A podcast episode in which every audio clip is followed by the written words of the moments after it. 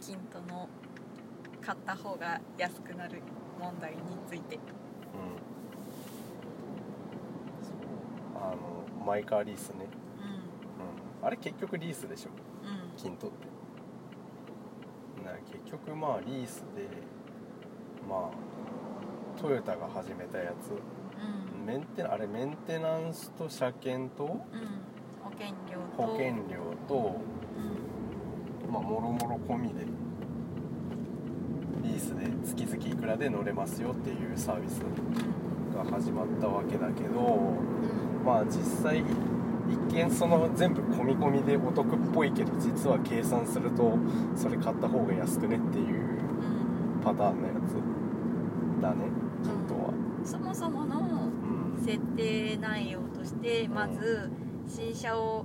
客が買いますうん買いますでそこからら値引き分うんとあと残価設定を設定しといてうん3年5年7年から選んでうん多分そこでもういくら引くっていうのを決めちゃってうんであその残価分を引いた価格価格からからリースとしてうん月々いくらって決まるんだけどうんそれが意外と高いと高いよねそうなんかさっきちらっと聞いてアクアで月5万高くないですね残クレ引いてその残価引いてそのん値段か本当にいや全部込みにしても高くねって月5万よだって1年で60万よでさっき言ったえっと3年5年7年でしょで年60万として5年乗ったら300万よ5年乗って300万でさそれでもろもろそのメンテとか車検とか込みですよって言ってもさアクアだって240ぐらいでしょ込み込みいや高くねていうか本体価格は200万ぐらいだよでね全部込み込みで買った時240とかで買えてでそこから値引きが入るから結局220とかまあそんなもんだそよねのぐらいで買えるからってなると5年で300万っていうのは実際全部込み込みでそのぐらいかかるっていう価格でうんうんさらにトヨタはうん中古が値打ちしにくいっていうそうだよねそう利売れるんだ点よがあるからそう5年落ちだったとしてもまあ30万ぐらいはつくとまあ30以上は作る正直そっかアクアだったら本う当ってなるとそのそれだけ5年の時点ですでに30万円損すると、んうんだよね、って考えるとなんか今すげえ金とさ CM でやっててなんか車はもう買わないであの借りる時代みたいななんか具体的に覚えてないけどなんかそんなようなこと言っててさ、いやなんか一見確かにね車知らない人からしたらすげえ安そうに見えるよねやっぱりうんうんそれはねだって全部車にかかる経費とかも全部込みでこの値段ですよっていうのもまあ確かに分かりやすいけど、うんただ実際それこうちょっと調べてみると、ん っていうところではあるかなかなりまあ面倒くさい人にとってはすごく魅力的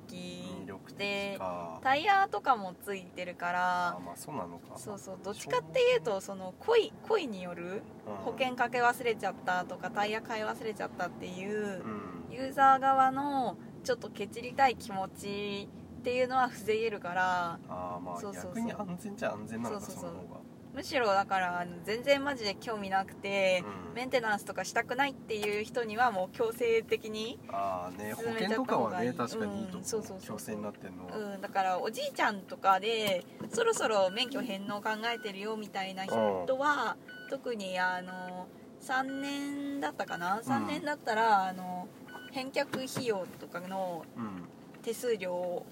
違約金を取られませんっていうのをやってるかああならるほどねそうそうそうなんか若者向けとかにうん見せてんだけど、実はあのもおうじいちゃんの方がいいんじゃそなういそうのそうそうれ最後の車もうあと何年乗るか分かんないけわど、かんないっみてたいいうな、ねうん、人の方が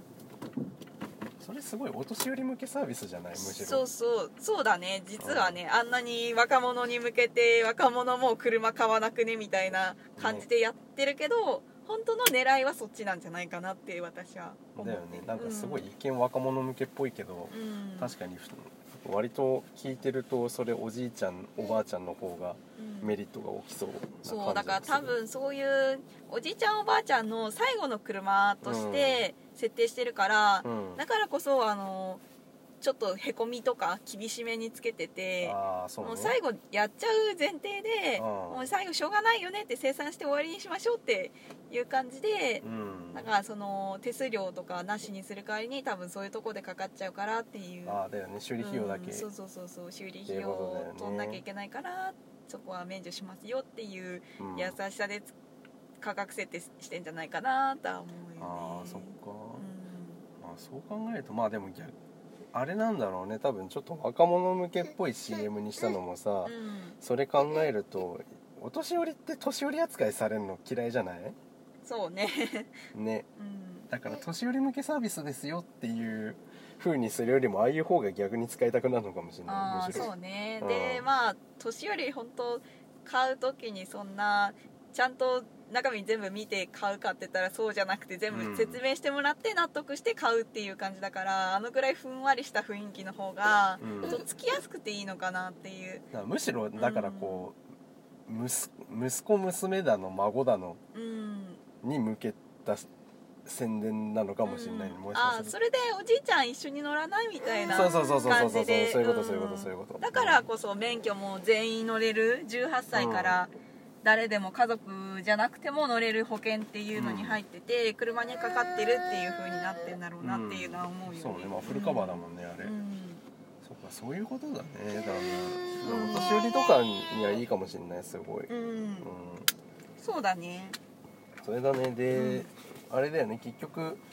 あの若い人たちに向けてはそのトヨタがやってるサービスなわけじゃんこれ、うんだから結局これ実はあの Kindle って今あるんですけど、うんこれあの全部トータルで計算するとこれ買った方が安いんですよみたいなセールストークできるわけじゃん、うんそうだねディーラーとしては、うだかんらその車買わせるあのセールストークの材料にもできるわけよ、うんトヨタとしてはうんそれ頭いいねそうだうねんなるほどなそう考えるとねうん確かに悪くないかもしれない、あーそう一見なんかその情弱をこうなんか騙すための仕組みみたいな感じ、うんねなんか最初調べた時は